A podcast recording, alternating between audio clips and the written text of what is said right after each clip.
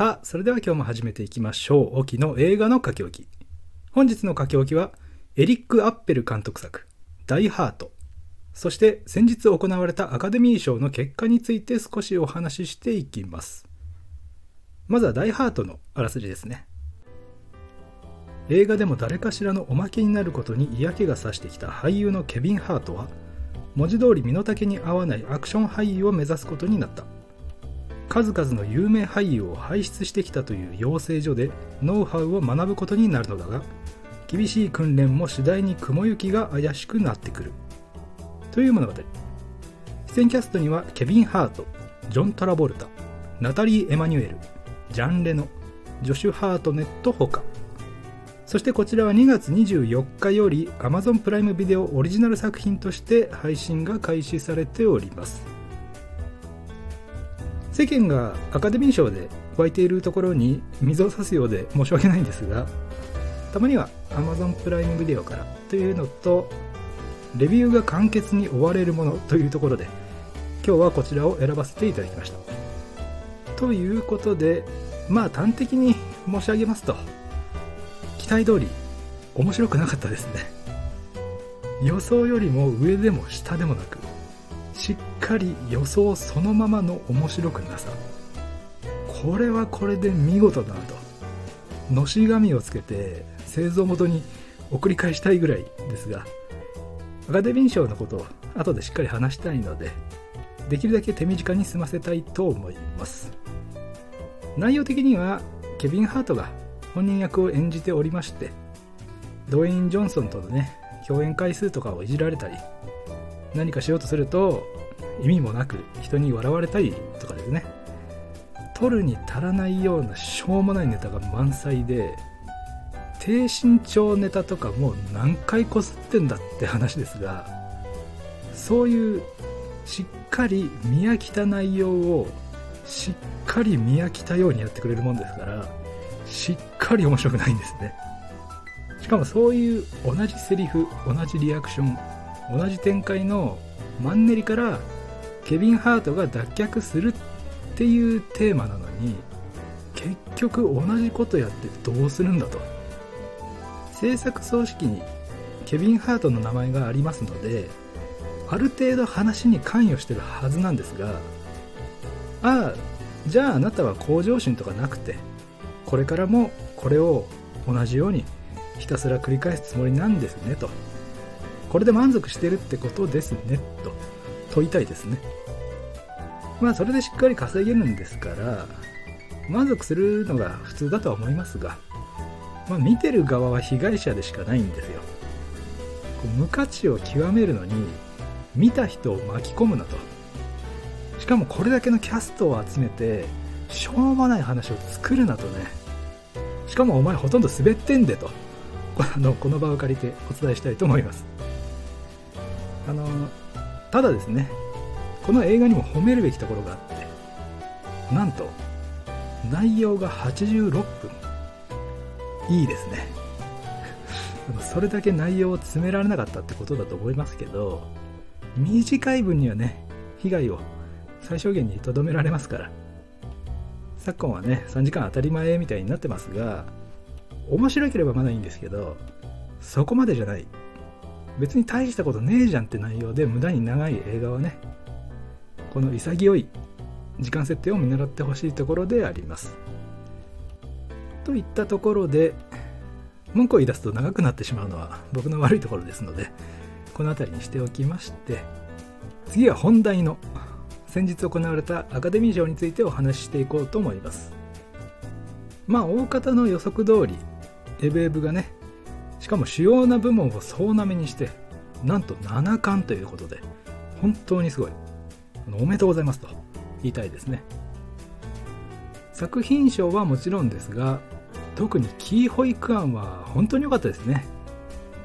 不遇だった人が報われるって本当に素晴らしいことだなと。あのハリソン・フォードと抱擁を交わしてそれをスピルバーグが嬉しそうに見つめるという思わず胸が熱くなるシーンもねありましたね。そして主演のミシェル・ヨーが主演女優賞を受賞した時には会場全体が温かい祝福の空気に包まれまして本当に感動的な空間になりましたしあれは見せるような素晴らしい人となりの賜物でしょうから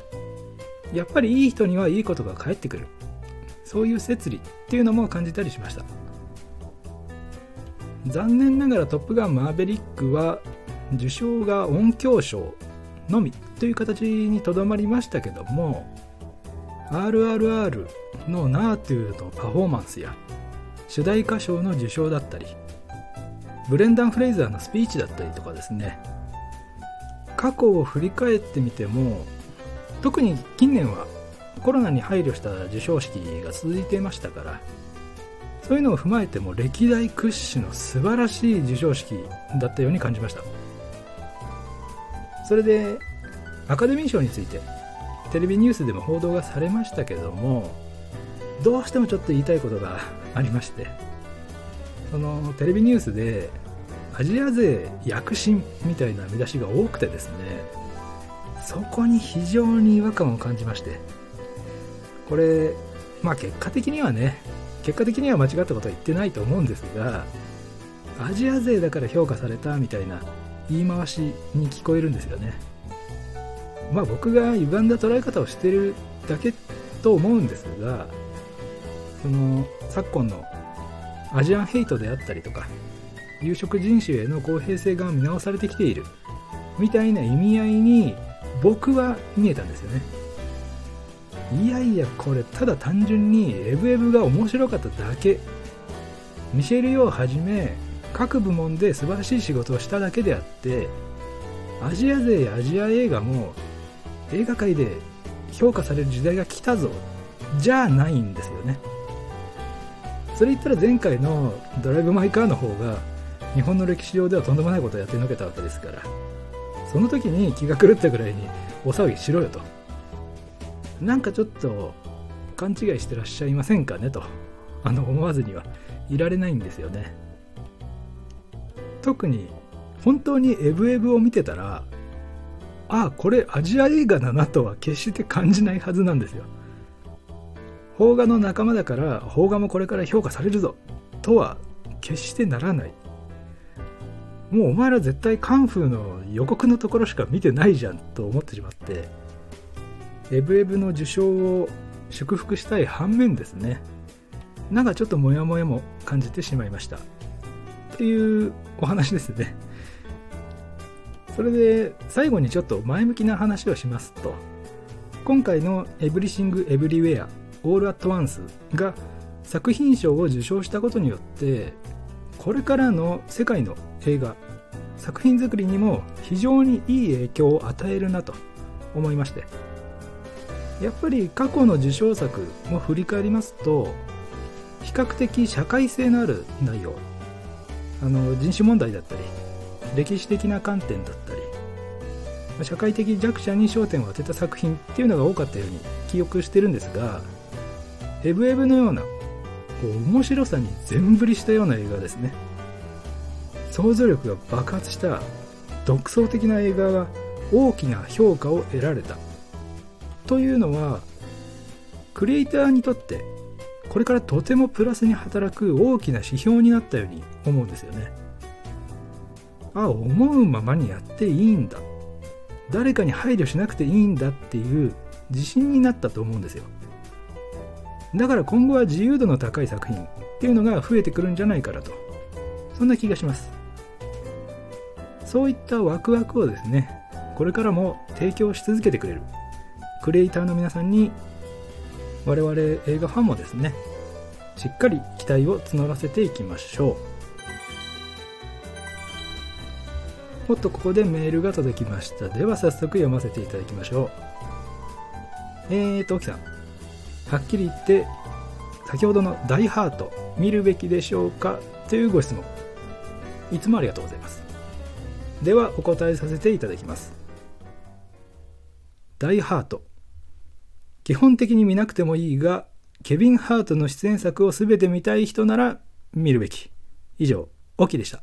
ここまでお聴きいただいた方ありがとうございました。また次回お会いしましょう。